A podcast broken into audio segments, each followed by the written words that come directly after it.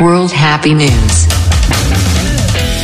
皆様いかがお過ごしでしょうかワールドハッピーニュースのお時間ですワールドハッピーニュースは平井と馬場が世界中からハッピーなニュースを集めてきてお届けする番組平井馬場南谷の3人でお送りしておりますさあ平井くんどうですか最近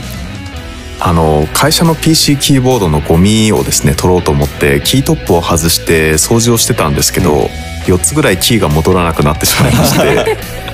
実費保証という 形になりましたあらまあそれでは行ってみましょうワールドハッピーニュース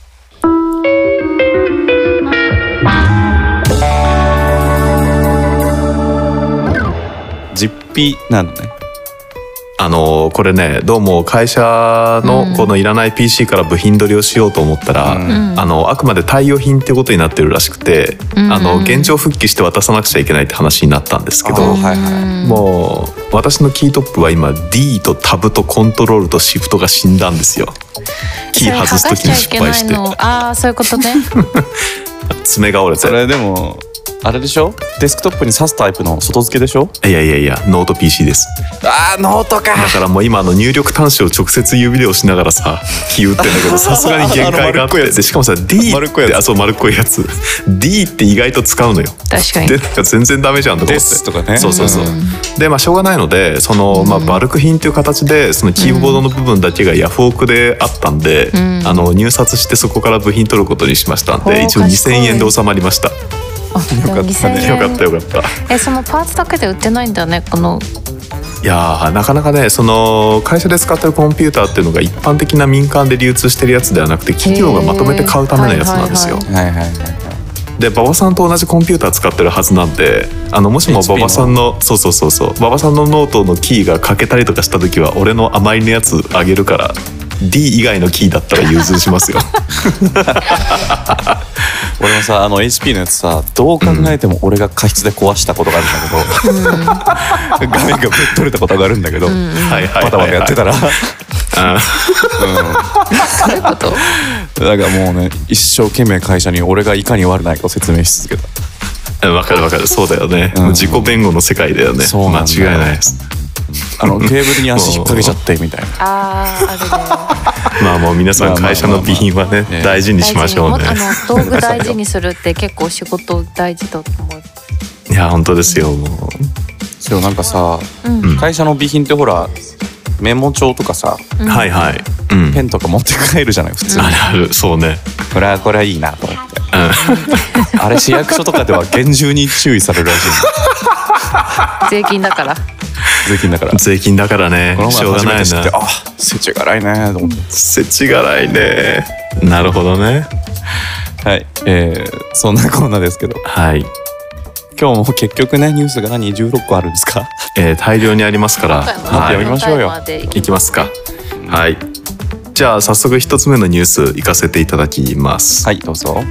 はい、えー2月14日共同通信からです、えー筋トレい1日3秒でも効果手軽な運動法開発へということで、えー新潟医療福祉大学の中村雅俊講師大学院生の佐藤佐藤なんとかさんら がスポーツ医学の専門誌に14日までに発表した内容によりますと3まあそうなんですよ今回は腕の筋肉で調べたということなんですけれども、まあ、あの1日3秒でも効果があるということで、まあ、やっぱり筋トレちょっと疲れるとかね時間がないとか、まあ、ジム行く時間はないよねみたいな人いると思うんですけども、まあ、実はちょっとしたことでも十分あのないわけではないっていうことだと思うんで。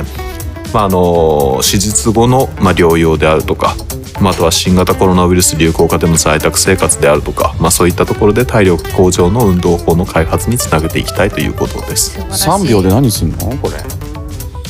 れわからんえでもフランクとかお尻に力入れるとかだけでもいいんじゃないあー確かにそれはいいかもしれないですね。ですかやっていきましょうなんかさ意外と表情筋の筋トレって盲点だったりするよね、いやーてかマジでたまになんかその思いっきり使うともうすごい凝る、ねその顔顔方がの筋トレやってました顔筋な大んか事ベですよロをベロとかベラベラしついてて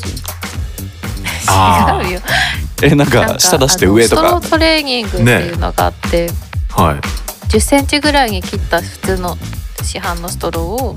はいはいこう前歯の裏に舌をこうカーブさせて L の発音みたいな感じで当てて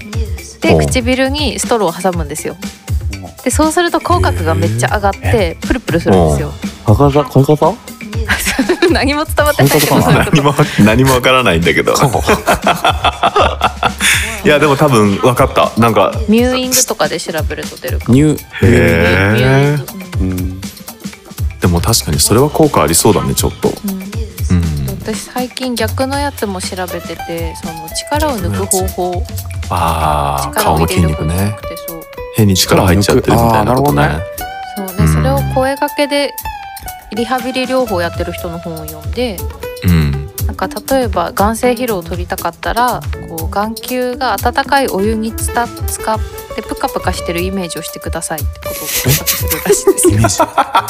ージ 目を閉じてアダムズファミリーみたいなこと違 うよ一回取り外すんじゃないんだそよの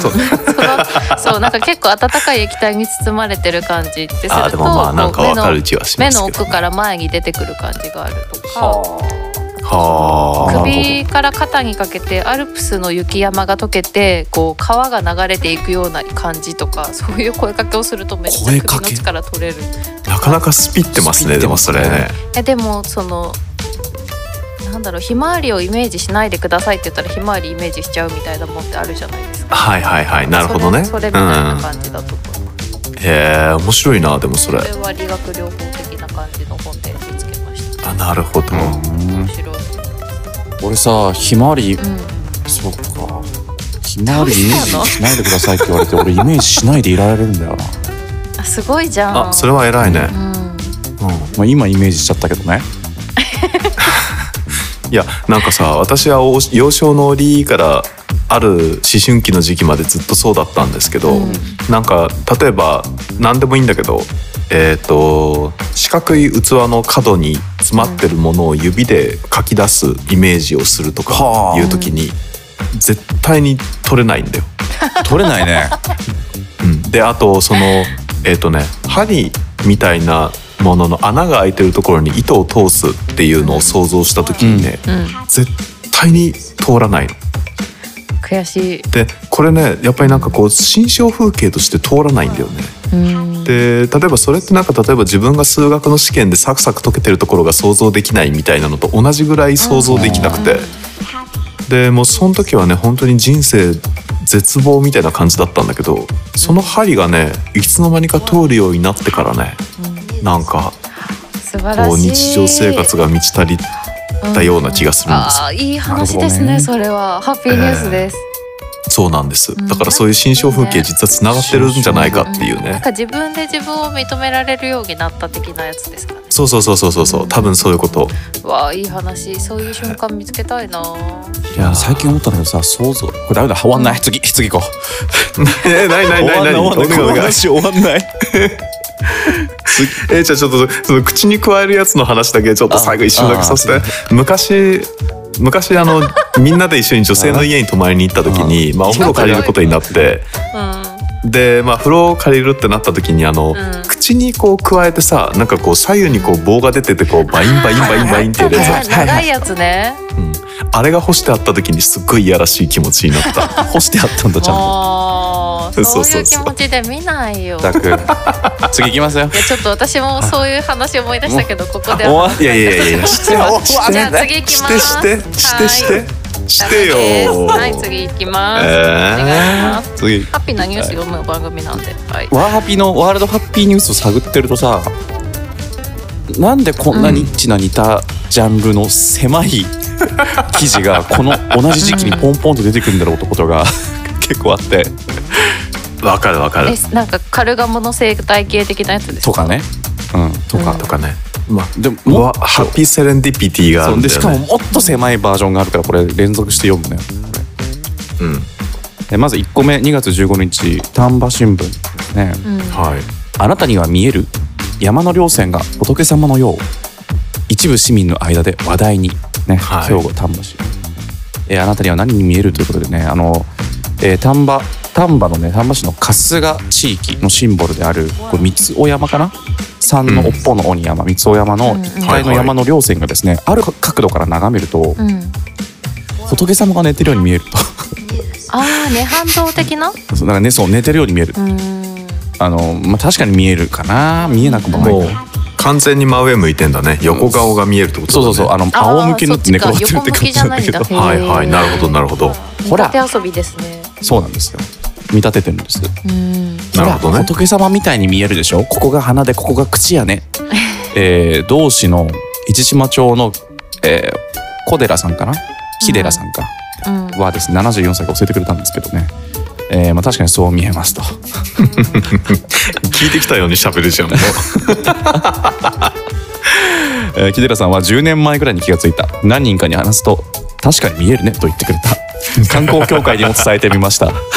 優しさパネルもパネルでも置いて新しい観光スポットだっただったら面白いですねと微笑んでいるまあねあなるほどあねの愛おしいニュースですなるほどなるうほどんうんでまあこんまあこれだけだからまあいっかこれは取り上げなくてもいいかと思ったんだけどうんさすがにこういうことがね続くとね取り上げたくなっちゃうんですよ、もう一個もよう一個こういうことが半蔵続くと、うん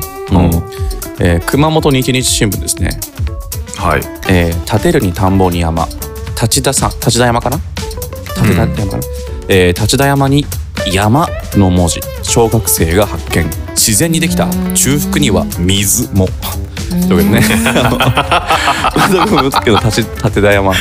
ゃえーどういうことなの152メートルに山という文字があるのを小学1年生の息子が見つけた。自自然にできたものでしょうかとの疑問が、えっと、熊本日日新聞の SNS こちら編集局に寄せられた平和かよ 1年いい生話だなそうなんです1年生が見たえ場所の近くにですね坪井川遊水公園に行きまして、うん約1キロ東にある山肌を眺めるがなかなか見つけられない、あれあれかと、 まあ、見つかりましたよく見つけたなと監視しながら取材に向かいましたと本当にはいはい山みたいになってるの木の生え方があなん新かそうねしい新芽みたいななんか色が違うってことそんな感じに近い木がバーって生えてんだけど多分種類が違うんだろうね群生してるなるほどねそういうことだよね山の字に別の木が生えてて、うちょっとまだそれ葉っぱが生え揃ってないみたいでんうん山に見えるね、いい話うん面うちの白い近所なもゴリラ山っていう山があって本当にオスゴリラみたいな形した山があったんですよ。うん でせ去年その実家の近くにたまたま通ってるオンラインで通ってるヨガのスタジオに遊びに行ったら、まさかのゴリラ山の正面にあってそのスタジオがおうでその先生と「えこれゴリラ山ですよね」って言ったら「えなんで知っとうと?」みたいになってゴリラ山じゃそうでも若干ゴリラ山毛が生えててゴリラっぽくなくなってたっていう。あらいいことですけどね毛が生えてるのはねちょっとね、だからなんかそういう人々の思い出になると思います山の文字があった山あったよねみたいな、なるほど確かにねうんえーこの 山を見つけたのはね高平台小学校のね田中優斗くんなんですね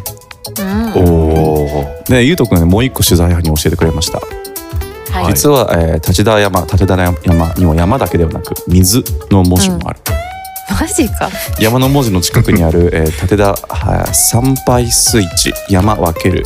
水地貯水池の水地には、ツツジはいではいはい食えーまあ植えられた水の文字ああ、それは狙ってやってるってこと。うんそうなの植え込みなのかなそうガンボロウみたいな田んぼのやつみたいな。ツツジでうんうんあの、まあ、何が言いたかっていうと、うんこのハッピーニュースセレンディピティっていうのあるんです よたまたまそういうのばっかり。山がこれに見えるみたいな偶然なニュースってものすごい奇跡の幅のジャンルのニュースなわけよ確かに狭いそうだねねな狭んいかねこういうことがあるんですよっていうのを伝えたかったコーナーでした以上ありがとうございます。いやー素晴らしいっすはハッピーです。ははいい平井さんどうぞあ、全然六分だったわ。うん旅情を誘うニュースでしたねそうでしたはい旅情ささそうよね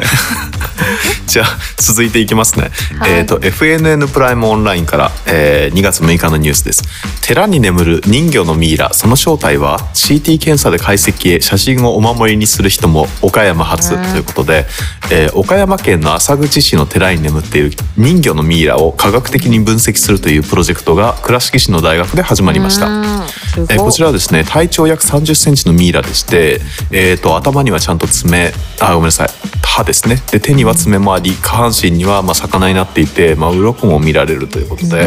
えーこの岡山県内で唯一とされている人魚のミイラを科学的に調べようとするプロジェクトが倉敷芸術科学大学で始まりました。でえーまあ、こちらはですね自然科学系や民族学などが、えー横断的に連携しながら研究するということで、まあ、倉敷市やこちらの人魚のミイラを収めている円珠院という、まあ、お寺さんですねを含めて地元の方々に何らかの形で大学での研究成果を還元できるように研究進めたいということです。うん怖いな見た目がこれなかなかねそうなんですよアマビエみたいな感じですか犬いやもっとね可愛く気ない持ち悪いっすよ普全通然に。可愛くないですアマビエだったらよかったね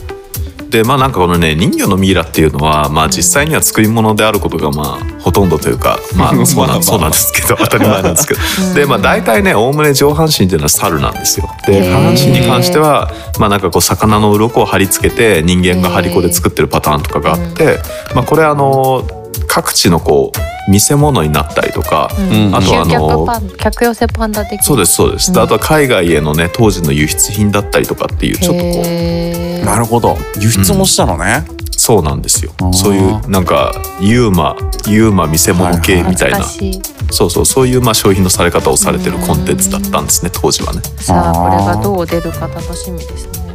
この前さ例によって俺は TikTok を見てたわけなんですよ、いつも見てますはいはねいはいよくリンク送られてくるけどそうそしたらね、はいあの海外で、あのトカゲがまあ葉っぱの上を落ち葉の上を歩いてるんだよねそういう動画が上がってて、うんはいそのどあトカゲがねちょっと体が太いんですようんだから土の子に見えるのすごい、 なるほどなるほどね土手足がないそう隠れてる完全に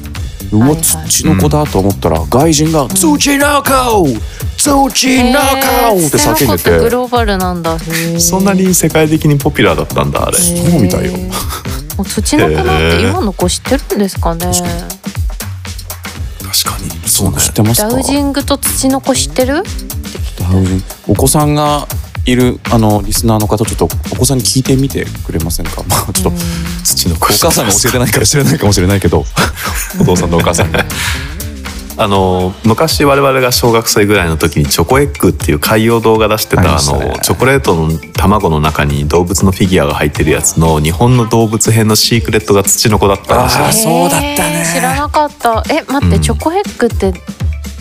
そんな俺のあもっうた高橋ガニばっか出てきた高橋ガニ確だからにいいじゃんカニ懐かしいよね俺もタヌキとか持ってたかわいいいじゃんへ高ー橋ガニで俺なん か気持ち悪い懐かしい海洋堂だか可ら愛げないね3分過ぎてますあすいまはい 次行き次お願いしますおしゃれしちゃうからね、うんで皆さん桜好きですか僕は桜大好きなんですけどね、はいえーあの春近づいてますからウェザーニュースいきますよ2月16日どんどんニュースの入りが雑になってるえー桜開花ねトップは東京で3月19日、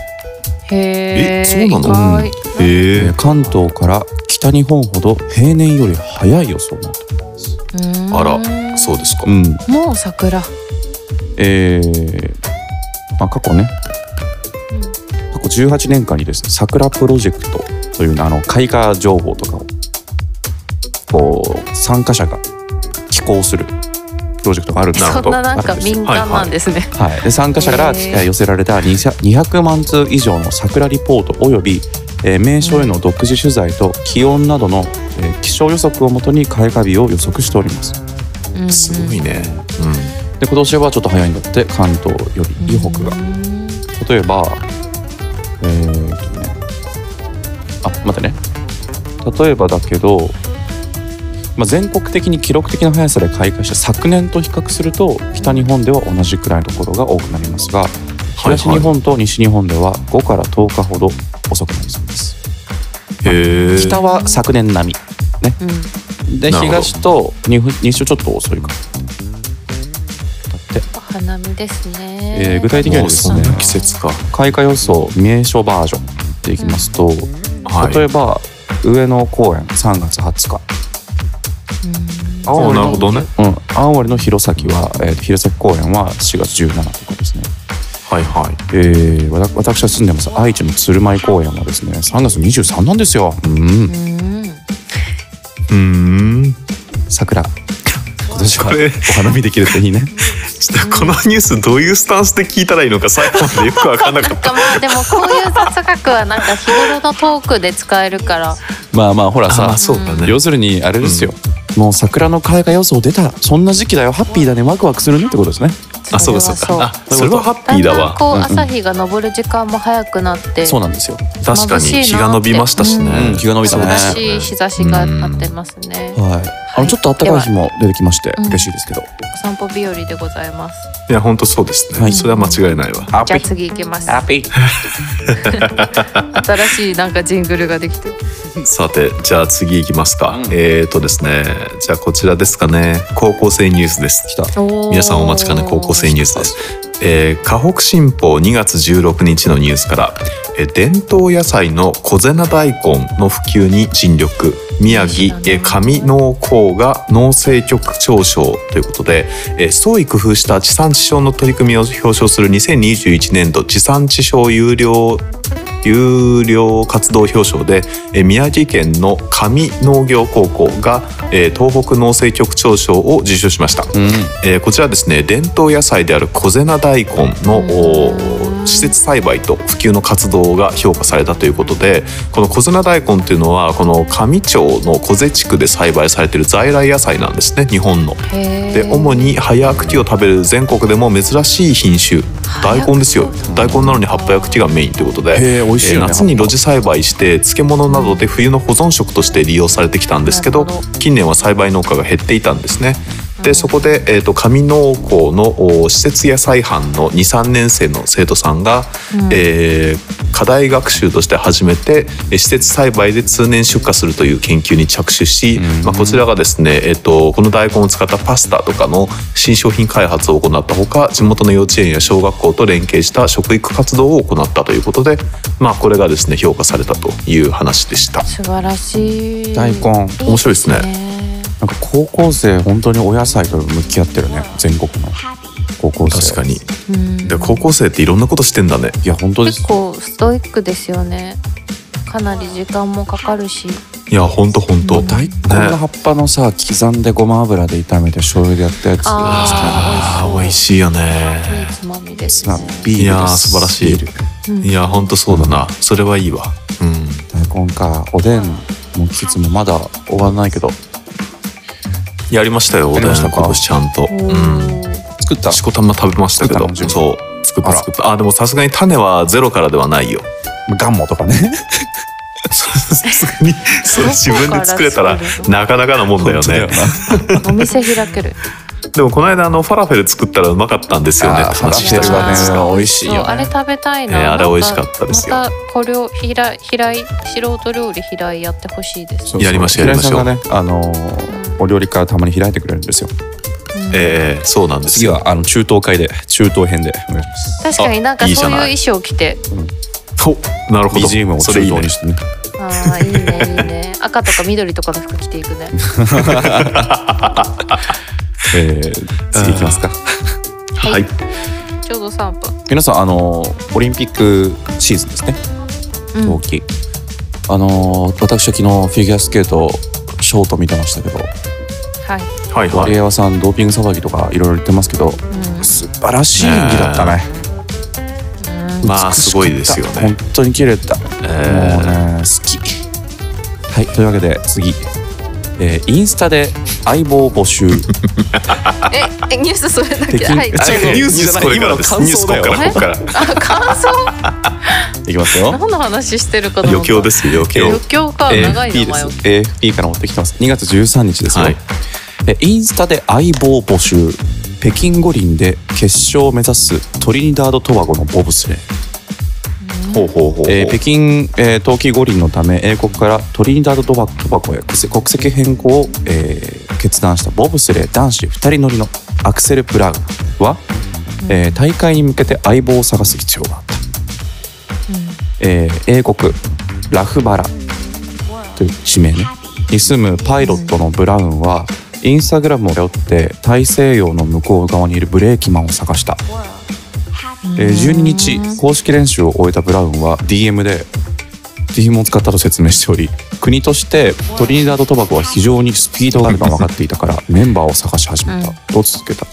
えーそうして見つけたのが米ニューヨークで体育教師として働く、えーアンドレ・マルカノだったはいでブラウンは足が速くボブスレー向きの十分の体重があるマノカマルカノに声をかけたブラウンはマルカノが疑り深かったとしつつ、えー そりゃそうだろそうだろうね一緒にオリンピックに出ないかいねそりゃそりゃそうだ わ、えーインスタ見てそこまで判断できるのすごいね。すでごい自分ねのその運動風景を上げたのかな、えー少し寝る必要はあったが五輪に出られたわけだからうまくいった出られたんだねう、ーん、いい話いだやね。それすごいなまあ日頃の発信大事だね。そうあの中米のボブスレーという意味で、えー北京五輪で最も注目を集めるのは映画「クールランニング」でも描かれて以来の伝統があるジャマイカだろうがそうだよねうんジャマイカですよねクールなんクーてルラン負ニけングて。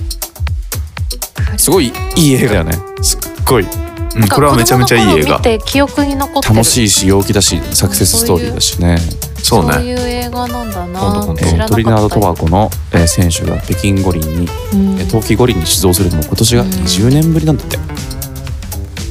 うーんなるほうどんそうなんだえー14日か14日から始まる予選を前に2人とも自分たちが表彰台に全く遠くね及ばないことは自覚している、えー最終4回戦へ勝ち進めるのは30チーム中20チームという中でブラウンは僕らの壮大な目標自分たちにとっての金メダルと言えるのはトップ20に入って4本目を滑ることだと話した以上です、うんなるほど素晴らしいですでね俺がすごい体素育晴らしい体育動画とか上げてたら俺に声がかかる可能性もあったのね、うんうんなるほどそうかもね確かにしろよ否定しろでそしたら馬場さんそしたら馬場さんトリニダード・トバコに国籍変えなきゃいけないですよこ肌れ焼ければいけんじ顔がね、うん、南米系だから。ゃん日焼けするとかあ皆さんあの誰が見てるかわからないから上げてみるのはそうで悪すくないんじゃないですか。意外確とねかにそうですね結構突然声かけてくれたりすることあるからね、そうなんかありえ人るよね探してる時インスタのプロフィールピッて貼ったりとか結構仕事でやるんで、なるほなんどか結構ポートフォリオ代わりに使うよね人身人身売買じゃないやまあでも人材紹介人材売買だけ人材紹まあそ介ねんな感じだけどさ人材紹介ね人そうね人材介まあまあまあええまあでもあれよ最近も本当にそのリアリティショーを見たらすぐにその出演者のインスタを確認するっていうのもルーティンですよわね。かる最近は何見てるんですええお一人じゃ脱出お一人島でしょでまあお一人島はもう終わったんですよ。ああそうのなんだ私の中では完全に見終わったってことになってしまったので、今見てるのは、えー「ラブイズブラインドジャパンっていうやつかですへえね日。本の番組なんだ、えへーえでこれ何かっていうともともとはアメリカのやつで今はブラジルとか、まあ、いろんな国で展開してるんですすけごいど横転が、うん、そう男女があの、まあ、それぞれこうえっ、となんて言うんだろうな、まあ、大部屋に集められていてその男女の部屋の間にはポットっていう小さい個室があるんですね。うんでその個室の中で、まあ、男女があってペアで話すんだけど、えっと、絶対にね相手が見えないの声だけ。あいいじゃないへえあじゃあそれで私たち向きですね俺たちみたいなその ことそれその何回か会話を重ねる中うでちら勝てるかもしれないうんだんだんだんだんなんかこう好きになっていへえっそうなんてだで最終的にじゃあ視聴者しか顔がわかんないんだよあそうですそうですうんそれで最終的にその、えーもうあ結婚前提で付き合ってくださいって話になって、へーあで面白いね OK すると2人とも初め顔が見えてるんだそうへーっていう話の内容うでわドキドキするんだーえ、そうなんですよ声の安心感とかやっぱあるんじゃないですかまあ、声はでかいだろういねや面白いよそれでまあ結局さ全然相手がこんな人だって見た目のこと思わないでまあ喋っていて、まあ、当然でもリアリティショーなんでみんなまあある程度イケメンと綺麗な人が集まってくるからそこは安心担保されてるんですけど、まあまあ確 かに確かに最低ラインはそはれいそういうとこちょっと さそうじゃないくないでもちょっとロマンチそストれおでじもさんが本当出にてきてる厳しいことになっちゃったら本当に厳しいじゃん、まあまあ放送できる確かにね画面に耐えきれるお顔をされてるそうですそうでそすれ二人が対面した時の表情とかも抜くわけでしょもちろんもちろんもちろんそれでなんかお互い「やだ可愛いとか「やだイケメン」みたいあー可な愛いですねなりますよ。へーそうそれでそのなんか思ってたのと全然違ったってなって「えどう思いましあた?」ったんみだたいな「いやもうなんかすごい俺が思ってたよりもずっと綺麗だったから」みたいな感じ。素敵そうでもさ畜生がすごい言い方よみんなさうんこう会話をしてるからあのうん声は聞き慣れてる状態なわけ。うんうんだからこう初めてフェイストゥフェイスで会うんだけどもう会った瞬間になんかやっと会えたみたいな感じになるのなんかが既視感あるなその話結構ねニコニコ俺と鮭ちゃんじゃん俺と鮭ちゃんのそう物な語んじゃんか鮭と馬場さんもやっぱ初めて会った気がしないからか全然逃げなかったんだよね俺の声ばっかり聞かせてたからう ねん鮭ちゃんに猫猫のそう鮭ちゃねんにね確かに確かなんかに、動ま物声大事なのかもしれないですね、あ、やっぱそこなんですねそうきっとねうーんまあそういう関係もあるのかもしれないですねじゃあ長くなったんで次、何のニュースか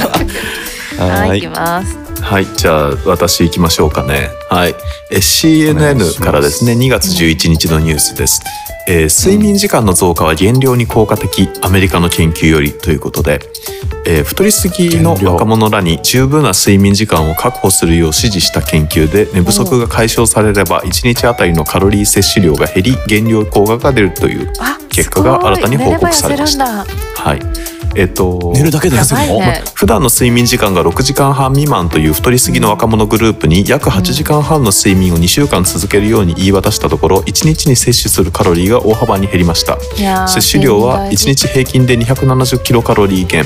一部の参加者では1日500キロカロリーも減少したということで、えっと単に睡眠時間を増やすだけで毎日の摂取量を270減らすことができれば3年後には体重が12キロも自然に減ってるという計算になると。そんな福利働くの何結果的にこれご飯食べなくなるってことなのいや俺もねそそのれで要するにさ要は腹が減ったら早く寝ろっていうことなのかなって思ったんですけそういうどこと俺ただ、えっと、十分な睡眠が減量に結びつく要因としてはまず食欲に関係するグレリンとレプチンというホルモンへの影響が考えられるということで、えー空腹感に関わっているグレリンは寝不足の時に分泌圧が増えてえー満腹を知らせるレプチンは逆に寝不足で減るということが分かっているということなんですね。なるほどだからまあやっぱり夜遅くまで起きたりとかしてるとだんだんお腹減っちゃうみたいなとこなんだろうね。まあそうだよねそうなんです確。でまあここれれはあれかなは、活動、うん、相対的に活動量が増えるから体がまあそうなんでしょうエね。ネルギーを取りなさいってことじゃないのかなでなおかつ睡眠が足りないと食後に血糖値を下げるホルモンインスリンの働きが鈍くなるという問題もあるということで、えー睡眠時間を確保しただけで、まあ、あの研究に参加した若者たちからは元気が出て頭も冴えて生産性が上がったという声が相次いだということです。ごもっともですねごもっともですもねっともですよね。こんなまっとうなこと言われてもって感じするんですけどちょっまとあね。基本が大事ですねちゃんとお風呂入ってご飯食べて寝るっていういやー本当にそうですね。間違いない。最近オーラリングっていうリングでこう体のバイタル測るやつ試してるんですけどなんだびっくりしたのが私はスピった話かと思ったらスちピょっってとん違ないましたほらだからそうそうそう やばいじゃんまたスピ今のとこまろたスピリアンが私スピってないからねスピってるような人がいた話はしたけど私はしてないから 最近私紫色の光が出るんですよみたいな話 をしてるマジ、 そんなやついないわ、ううんまあいるよねたまにねいますよ虹色のオーラだみたいなあなたはすごいみたいそうなそうそうね光が見えるやつですねすごいねいないけどまあまあままあしかしこの何夜遅くまで起きてるとだんだんお腹減るみたいなのは多分わかるわ間違いなくて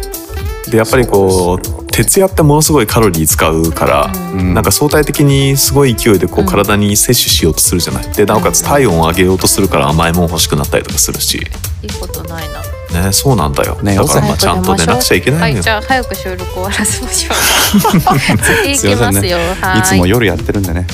え ー、あのあれ皆さんバレンタインはどう過ごしました？おついにその話やっとその話になりまましたねね先週の放送で一切バレンタインの話にならなかったの で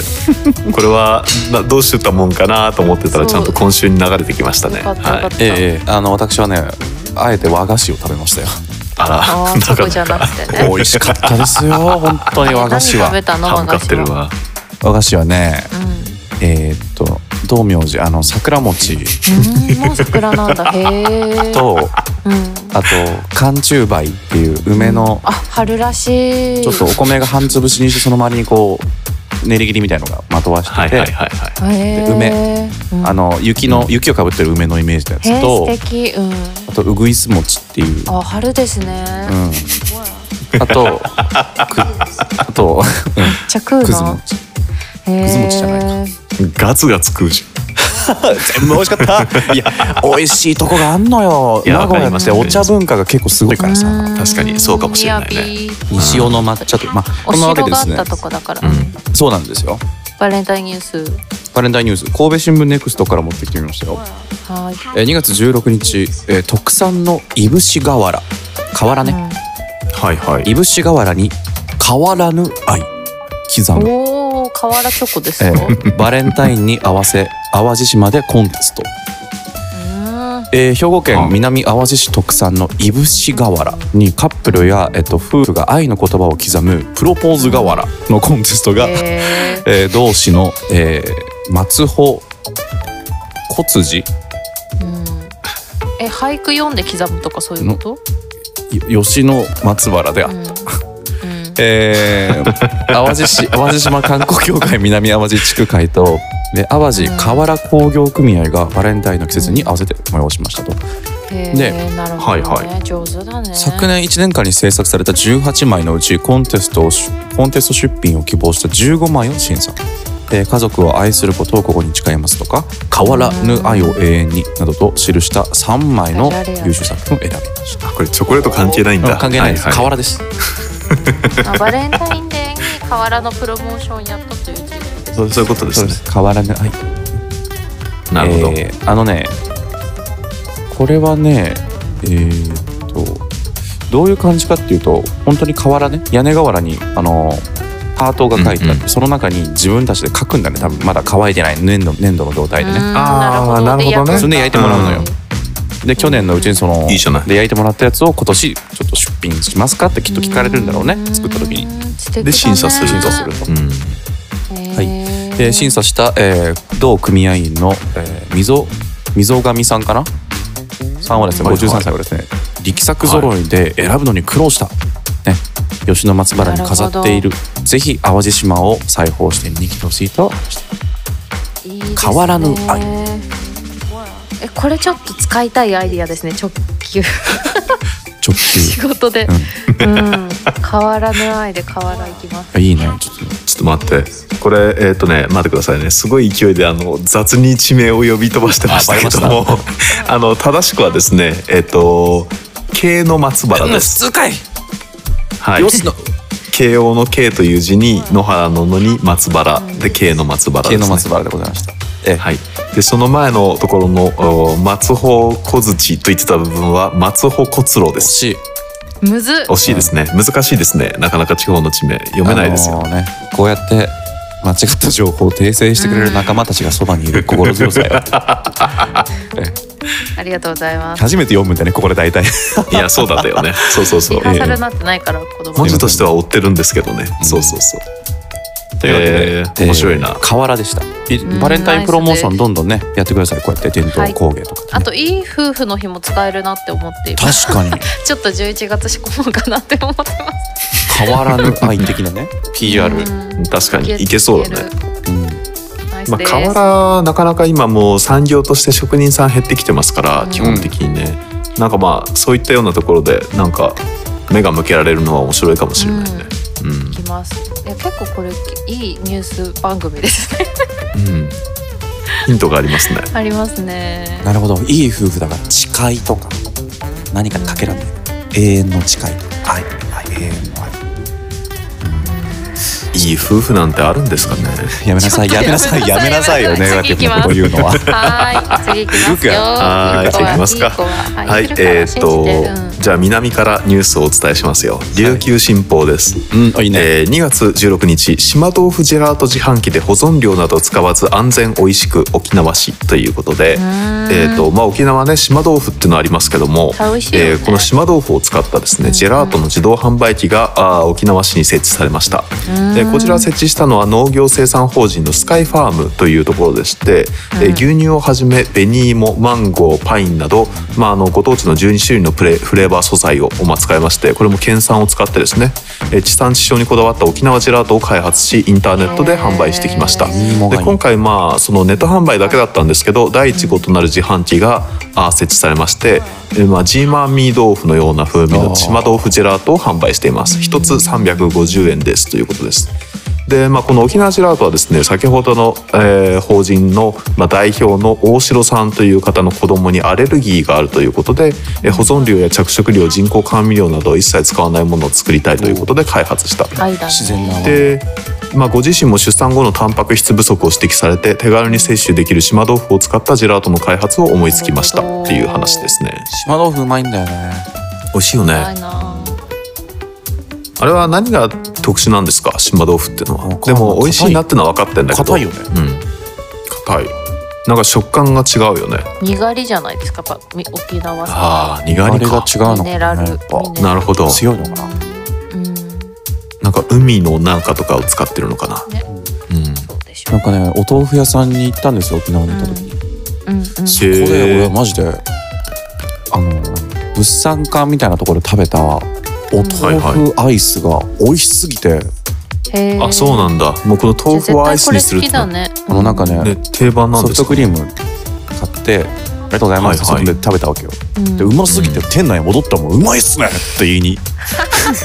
お客さんだ ねシェフを呼んでくれないかってやつですシェフ呼んでくださいっね てもうその本ご本人が立ってさ受付をしてくれてでも本当に美味しいものはちゃんと伝えようって気持ちありますね私もあまあ確かにねそれは大事だね聞こすごい良かったですっていうやつですよねえるように言うなんかね全国なお豆腐なんとかざる豆腐部門で1位になったんだって去年その職人さんが若い40歳くらいのかなへえ面白いねへー勢いで全豆腐食ったけどマジ絶品だったわえー、そこ行ってみたいああまあ食べ過ぎて悪いことなさそうだなそそうれだね宮古島豆腐だもんねです、ああ宮古島うんなるほど宮古本有島名じゃなだいよねうんおすすめですはいありがとうございますありがとうございますでは次行きます調子いいよ今日次ね ちょっと面白いあのーまあ、キャンペーンというか企画があったから紹介したいですと、はいお願いしますサンテレビニュース、ね、サンテレビです、うんサンテレビ局でございますが、はいはいえー城崎温泉で待ってね2月16うん行きたいなえー城崎温泉で演劇バスツアーの運行実験、うんなんでしょうねえー豊岡市の城崎温泉で、えー演劇を楽しみながら夜の観光地を巡るバスツアーが16日から始まるはいはで15日に、えー運行実験が行われました、うんえーこのバスツアーはですね城崎温泉を訪れた、えー観光客らに演劇や夜の観光を楽しんでもらおうとアーティストの清水美穂さんと写真家の鈴木隆一郎さんで作るアートプロジェクトと、えー、ぜ全端全端バス、全端ですかねううんん、担任の単担任単じゃないか全端バスが共同で企画しましたえー15日午後4時半から、えー運行実験が行われ社内ではうん役者や落語家が劇をテーマに演劇を披露しました、あー車内で繰り広げられるバスの中移動時間でちょっと演劇が社内でじ繰ゃありなん広げらか参れ加型的な感じなのるねちょっとそれに近い巻き込まれるのね、ね夢をテーマに夢をテーマ夢をテーマに演劇を披露したということでははいいえーまたねバスは城崎温泉からおよそ2時間かけて 豊岡市の市街地も巡り参加者はいいね途中で下車してお店を訪れるなど社内の演劇だけではなくて夜の観光も楽しんでいましたなるほどえすごい豊岡オムニバスと、えー名付けられたこのバスツアーはインターネットからの完全予約制16日から2月20日まで行われております間に合う面白いですね城崎温泉移動時間当日まんないからね面白いよねなんか結構こ遠いんだっけうまあ確かに距離はありそうだよねなんかこう街の中を回りながら演劇を見るっていうのはなんかちょっと寺山修司っぽいね感じがうんねしますよねいいですねまあこれはなんかまたすごい普通の路線バスみたいなのの中でやるっての面白いね。うんうん。兵庫県ですねねそんな感じで、えー楽しい企画でございました、申し込んでみよう、うはい次じゃあ続いていきましょうかね。はいえっと皆さん人助けニュースですよ。だあえあえりがとうございます感謝情景ですねえっと、今回はですね2月15日の「アビエーションワイヤー」っていう航空ニュースの専門のサイトから新しいご紹介しますよ。どういうええ調べ方したら行き着いたのこちらあのご存知の方はね多分すごい好きだと思うんですけどいわゆる業界誌ってやつですね。はい、えっ、と東京消防庁の蒲田消防署は2月15日京急蒲田駅で昨年12月に急病人を救ったということで同駅の駅員の田辺真由さんと,、えー、と小上真奈美さん、そして日本航空 JAL の客室乗務員の太田美穂さんの3人に感謝状が贈呈されました。で何があったかと言いますと12月30日お年末ですねの正午頃に京急蒲田駅で50代の男性が駅の構内の上りエスカレーターで意識を失って転倒したということだったんですけどえ通行人から状況を知らされた駅員の田辺さんが現場に駆けつけて119番通報しましたと。で田辺さんが男性の様子を見たところ意識がなく通常の呼吸状態ではないと見られたことから心臓マッサージを開始素晴でらしいさらに小上さんが AED を使って電気ショックを行ってでこの客室乗務員の太田さんはその場を通りかかって心臓マッサージを手伝う旨を伝えて田辺さんと救急隊が到着するまで、えー心臓マッサージを続けました。で男性はですね医療機関に搬送された後現在はリハビリを行っているということですでこの JAL の太田さんは入社4年目で社内の AED 訓練を3回受講していたということで、えー生死を生死に関わるので不安でしたが勇気を出してやるしかないと思い訓練通りに次変わりますと声をかけながら行いましたと話していますいやーすいざという時そばにいてほしいそうでだすねねいやー確かにでももうやっぱり客室乗務員というのはそういう不慮の事態にこう鍛え上げられてますねうん本当ですよね素晴らしいですね素晴らしいありがとうございます素晴らしいねなんかさ俺も救命救助講習みたいなの行ってみたくなってきたやっぱりあれやった方がいいんだと思うわ、ハイムリヒ法も俺マスターしたいしねなんか YouTube に動画上がってるからそれ調べてみるだけでも全然違うと思いますあ確かにうんああなんか私も結構保険安全系の研修年末受けてたんですけど全はい部はいオンラインで、なんか動画とか YouTube に上がってるから調べてみてねみたいな 最後締め方されてなんか実技できないからまあでも確かにそう百分は一見にしかず的なところは あるかもしれないなねんかぼその人形もないからバスタオルぐるぐる巻きにして準備してくださいって言われてそれを押すとかああはい結構はいはいはい結構リアル厳しいんでちょっとなんかさ本そ当だういうのなって募集してないのかな地あ域全の然でも多分まあると思いますあるあるなんか多分消防署とかで定期的に、なうんか消防署とかうんうんやってるとやってみようかな本当はちょ社っと会科見学で行ったらいいんじゃないですうんかいいんじゃな大いですか人の社会科見学楽しいですよねうん、いや本当に行くべきですよ、うんうちいわゆる企業城下町みたいなところで働いてるんですけ ど言い方あのーだからまあそそうう,、だねそうなるとあのこの界隈でもしも災害が発生した時には、あの俺は迅速にあの消防隊的なものに加わってあ青年部あのみたいなやつだ、まあ、うちの会社の親会社が保有している物件のテナントさんたちの安全を守らなくちゃいけないっていうのがあおーかっこいいあってですね安全服っていうのを着てこうシ建物ンのぶゴっジラみたいな壊れ具合を確認しに行ったりとかするっていう作業をしなくちゃいけないんですよおーかだからなんかまあ年一で防災訓練めちゃめちゃしっかりやってるんだけど、っこいい、えーじゃあその服着た時ちょっと自撮り撮ってきてくだ さいねもうそれこそ災害の時に着る前提だからもう超ド派手だよもうそうだよね絶対に人前目歩立たなきいよねたくないですいいですねいや防災のさ備え大事ですから、ね、備蓄してないし私なも大事大最近しましたけど無印あ本で当に全部買いましはいたはい可愛いですねうちも防災バッグみたいなやつちゃんと買いましたよこれ高校生が開発したという噂のブルーベリーあの保存パン買おうかパなンうん 確かにこの番組では さんさんえざっんと猫を扱ってきま利用したしてますね高校生食品シリーズですねありましたね、命そうです救ねっていきます。はい次ははいいこ、では次お願いします。はいこからも平井さんだねはあとははい、うんじゃあ行きます。えっ、とロイターからですね、えーおー2月16日大、手えっ、とお散歩映像で人気ペンギンのエドワードとアニーが絵本にアメリカということで。えーイリノイ州シカゴのジェット水族館ってところがあるんですけどあシェット水族館ってところがあるんですけども、えー来訪者のいない館内を探検している映像が拡散し人気者となったペンギン2羽が子供向けの絵本の主人公になりました。えーまあ、こちらははですね、まあ、コロナのロックダウン中に今やっぱり水族館閉まっちゃってたということで、うんまあ、水族館のコンテンツとして館内を探検しているペンギンの映像を配信したらしいんですね。でそれによって一躍有名鳥になりましたということで、有名えーペンギン飼育員のミーガンさんによると、うん遠足として水族館のあちこちに連れて行っていますがその映像で人気者になりました、好奇心旺盛な動物なので新しいものを見る機会を与えることは精神的な刺激になるんですよねということなんですけへど、ーまあ、これをですねモチーフにした子ども向けの本「エドワードとアニーペンギンの冒険」という のがまあ出版されるということです。可愛い。平和なニュースえでしそたれね。何水族館夜の行きたくなっちゃったな何水族館を徘徊してたのいやロックダウン中だから普通に日中じゃないですか。人はいないってことだよね。そうそうそうそうそう。ええあの岩飛びペンギンみたいなちょっとあの頭にこうなんかシュッシュっていうはいあはいはれがい生えてるやつモでテすそうねな。ペンギンねうんいいですねいいですね。そうそうモテそうなペンギそうなんンだモテそうなペンギンとかいるっけ。サッカー部とかだと思うんですけど。サッカー部偏見やな。サッカー部苦手なんだよ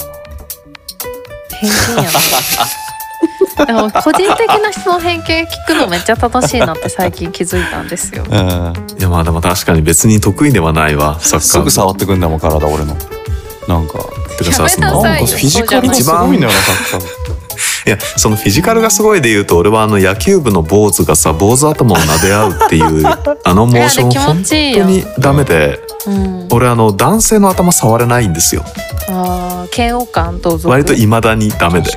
うんでなんかもうそういうなんかもう中学生とかがなんかもう電車の中とかでそういうの見せつけてくるの見るとなんかもうゾワゾ ワするえー、私もう坊主の人見たらとりあえず触っちゃいます ね。でそれでこの間そのまあ友達が坊主にしたから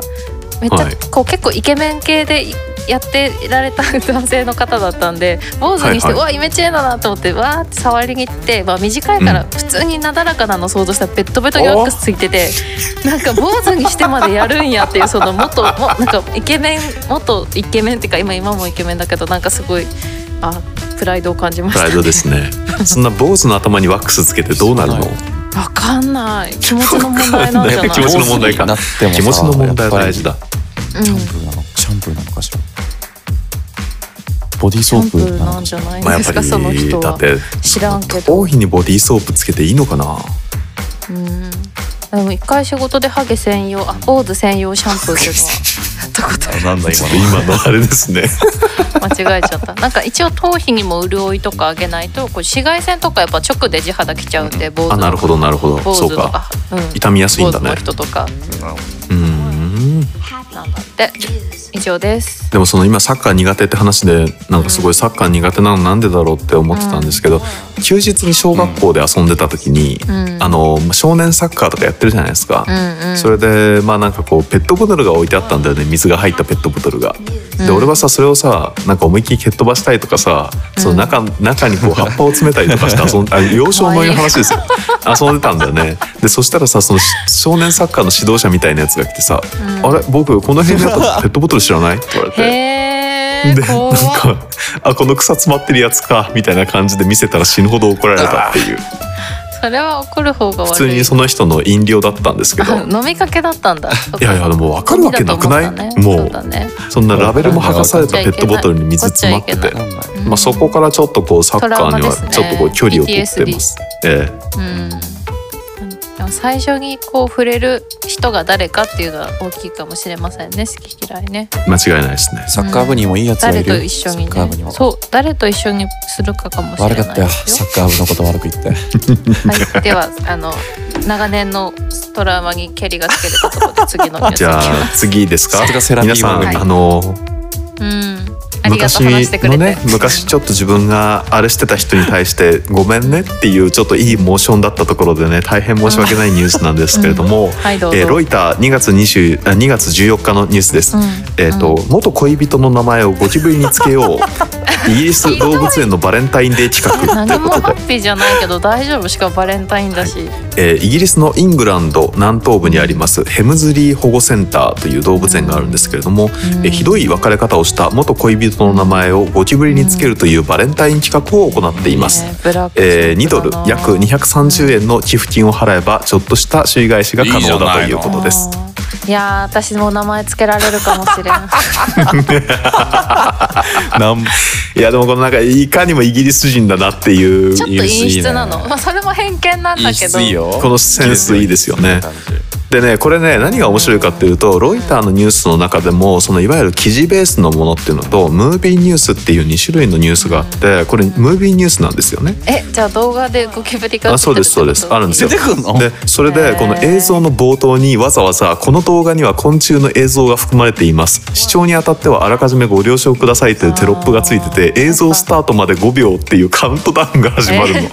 やっそぱれで嫌なんだね映像が0秒になった瞬間ゴキブリドアップで映るんだけど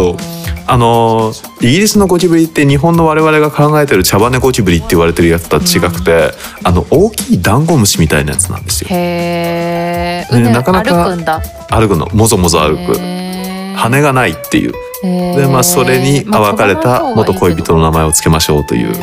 えーまあリベンジポルノとかよりも全然健全じゃないですかリベンジゴキブリですねリベンジゴキブリですよへーまあ平和ですよも平和ですねゴキブリからしたらなんて感じ だし呼ばれた方もなんて感じだからえ でもそのさ写真とか送られてきたらリベンジかもしれないそうね そうだねこれ南やんだよとか言って送られてくるわけやだね高いですね230円でいけるのっていいまあでも寄安い付よね寄付ですからねまあそうですよね寄付だってことですよねあちょっとこれハッピーかどうか判定しかねるないやこれでね救われる気持ちがあるんだかあらーまあそうだね次の恋に迎えるんだからゴキブリの名前つけてそうそうそうそうそうハそッピーハッピーうねいい恋しろよそうですあね。ー一歩してくださいはね。幸せになることが一番の復讐って、あの私のあの知人は言ってます。いや間違いないねそれは本当にそうですよえーそう満ち足りた様子を自分のために生きればいいんだ自分のためにそうそうそうそうそうですよ、みんな自分のために生きればいねい、他者のために生きることなんてできないんですから皆さん、必要ないんですから、え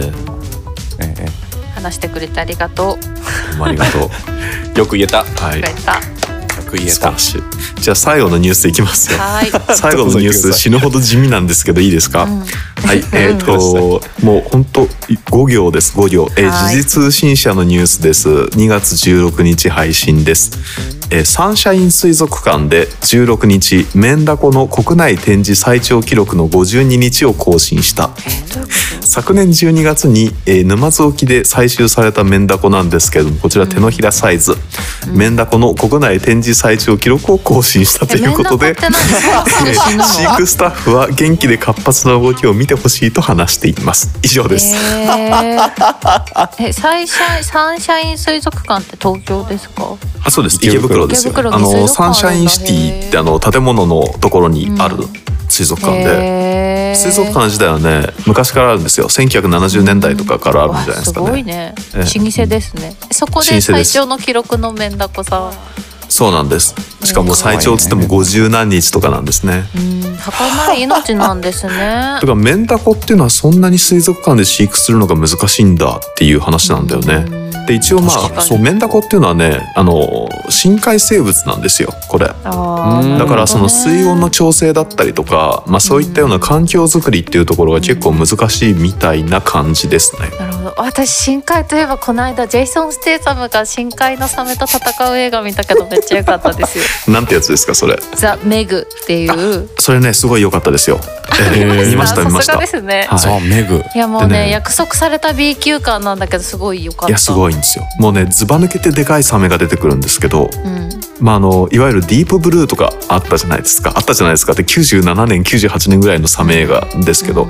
あのまあ、めちゃめちゃ頭がいいサメが襲ってくるみたいなそういうののちょっと延長線上にあるんですけどそのメグのね何が面白いかっていうとね出資してる企業がね中国企業なんですよあー映画の映画の制作に出資してる企それ業で中国人がいっぱい出てくるそうだからあうれん中国のさ海底ステーションの話じゃなかったあそでうなんだ中国人の研究者がさ主役級で出てきたりするじゃないそうですねだからどんなピンチの時にも化粧が崩れないなと思いながらそうそうそうそうそうそうそうそうそうそうそうそうそうなんかやっぱりあれってそういうなんかこうお国柄じゃないんだけどあなんかこれまではプ例ロパえガンダばなんですかプねロパガンダプロパガンダっていううかんそうね、出資してる国によってこうやって映画のテイストって変わってくるんだなと思ってうんそうだね感心して見たような記憶がありますね。まあ確かにねうん、あのスポン私サーはですからねジねェイソン・ステイサムが泳いでる姿が尊すぎて 彼って元オリンピック選手なの知ってますえそうなのそうイ何のギリ種目スなのの飛び込みの選手なんですよえー、そうへななんで、んだ、ーあの船から飛び込むシーンめっちゃ綺麗で確かにそう言われてみるとなんかシュパーンって入ってるような気がする。であの人って基本格闘とガンアクションなんだけどほとんどガン森ぐらいしか出てこなくてへえあ。あの泳いでる姿とかがもうめちゃくちゃ美しすぎてひ非常に私得な映画でした。いやーそれはよかった。ね世間の女たちがね山崎賢人とかでワーキャー言ってる中やっぱこうジェイ私ソはン・ステイサムにジちェイゃんとソンステイさん。私はジェイソン・ステイサ ムの本当高校生の時からブレないですよこれ。あそれは素晴らしいですね。そのブレなさ。高校生の時からブレない。まあ、俺も高校生の頃からずっとジョディ・フォスターの養子になりたいと 思って、まあ、あの今でもまだチャンスがあるなら目線が養子なのか。うんええまあまあそうです現よ実的ですね。いいですねジョディ・フォスターレズビアンなんで絶対に俺の方振り向いてくれないって知ってますから。あ君もネカマですからねまあでもそこも含めてあそっか同じ気持ち違。そうその問題 がい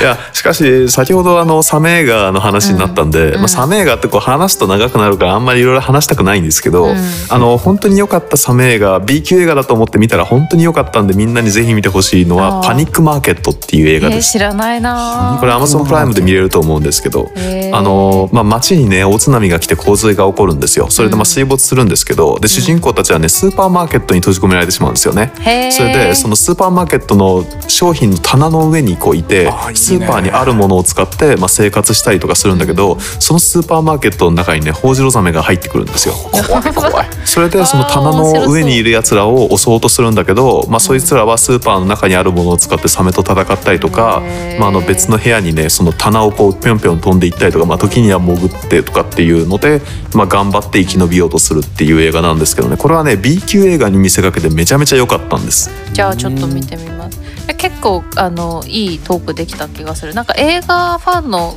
あのリスナーの方から映画界もねぜひやってほしいってこと で、ああ、映画館ね。そう。じゃあまずはゾンビーバー映画チケットみた見てくださいよなはいあゾンビーバーはそうね。ゾンビーバーも一押しですね。あれ知ってるサメが出てこないサメ映え画ー、知っそてんるなのあるの？最近の脱構築のやつでしょ。何何？そうそう、ノーシャークっていう映へーそのまんまじ ゃん。画。そう、不在の罪っていへーう。なるほどね。 面白いな。えー、サメ映画を話を作りましたけどね。貞子、貞子も同じ感じあなーんもう今ネビタデあオりデまッすキよがなねいっ。てことだよね。で。でいやなんか新しいのやるよ ね。えーっ小島と風花ちゃんが主演えで。ーはいはいはいはいはい。貞子デラックスありますありますね。ういん。ける。えーそのシリーズになってきたんです。はいサメ映画風な。ねてか、いろいろまあ、ちょそこまで消費され尽くしたらい一人前だと思いますよやっぱ一り人前ですえよ、え本当に。もうこれ以上ないんでしょうからねきっとね、うん、ええ、はい。はい。まあそんなわけですねはいうん。バレンタインも終わり、うんえーいよいよ春に。そうだね。えうん桜のニュース。花粉症のシーズンにななってきますよね、あーそろそろね。辛い人早めにねー。実はねもうちょっと始まってきましたあ本当ですかでもやっぱりあ確かにちょっと俺も鼻荒れてるでかもも。ずっとマスクしてるじゃんだからちょっとね予防になってる気がするまあ確かに。うんあの R1 とか。あそうそうヨーグルトね2ヶ月くらい飲まなきゃ意味ないんだけど。らしいよ。よね今早々に飲まなくちゃいけないらしいですよね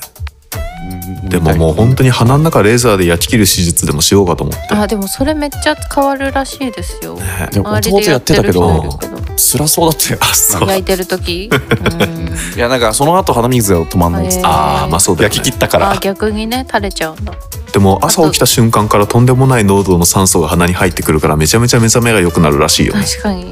なるほどう。ん呼吸大事ですからね皆さんあのそうですよご自愛ください。えー一生懸命酸素吸って生きていきましょうね皆さんね。ね呼吸大事。はでは今回このくらい終わった？い、はい、これで終了です。うちょうど1時間。間でしたね。うんうんん。いいですね。三十分番組のはずなんですけどね。もういい、もういいのよ。 これで。ではいいのよ読ませていただきます。はいおワー願いルしドハますッピーニュースでは皆様からのメッセージをお待ちしております。送り先は番組インスタグラムメッセージフォームより。アットマーク WHN アンダーバーインスタインスタはアルファベットで INSTA ですラジオネームを忘れずになんか前回から成長してんな、南もう山素晴とらしいにかくそろ押し込そろ読めむるとにかく押し込む、見たものをしゃべる偉いね。邪魔したいもんなん かもう今度からだからちょっと足かせを入れようよあ確かになんか縛らなくちゃいけないことにするじゃん。そううん縛られるのブルブルマシンの上に乗ってやめなさ喋るとか いよ昭そう和いうの足テかレせビよみたいじゃないの足かせをなんかちょっしとょ入うれもなないいと配も信、しょうもまあない我 YouTube 々のは配信。本当ブライ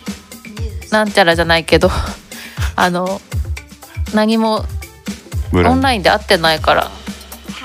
そ何うですもね。足かせできないですよそう、そうなんですよね。うんだからもう信じるしかない足かせが今編ある集で嫌がらせされる可能性あるかもしれない編集で私あがねのバいやンバングルスっていう80年代のアメリカの女性だけのロックグループがあるんですけど、まあ、そその人たちの一番売れた歌「エターナルフレイム」っていう曲があって。はいこれの収録をするときにはスタジオを完全に真っ暗にした状態で全員が全裸で録音したっていうこいいね伝説があってねロッそうクいだうね特殊なその精神的な状態でこううんなる歌ほどうことによって感情の入りが違うらしいんですよね。全裸で話ちしょった とら僕ら今度全裸会やりますどうよ全裸会やりましょうがか見。えてないからそう信そうじるしそかうなどいうせ声だけだいかやらっーていう緊張するななぜかもじ もじ緊張するなしながら喋って何に緊張するちょっと一回、じゃあ次のなんか、ゾロ目かなんかの時のスペシャル回、ちょっと 全スー裸パー撮りし全ましょ裸う会か。皆さいんやい今信じていただけるでしょうか全裸 ですとか言ってやその時俺どっかホテルでも撮ろうかな、じゃ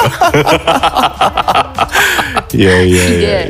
やはいというわけで終わりますよ、はいはいはい。というわけで、えーここまでのお相手は平井と、パパと南やんでした。バイバイ。バイバイお願いしますね。はい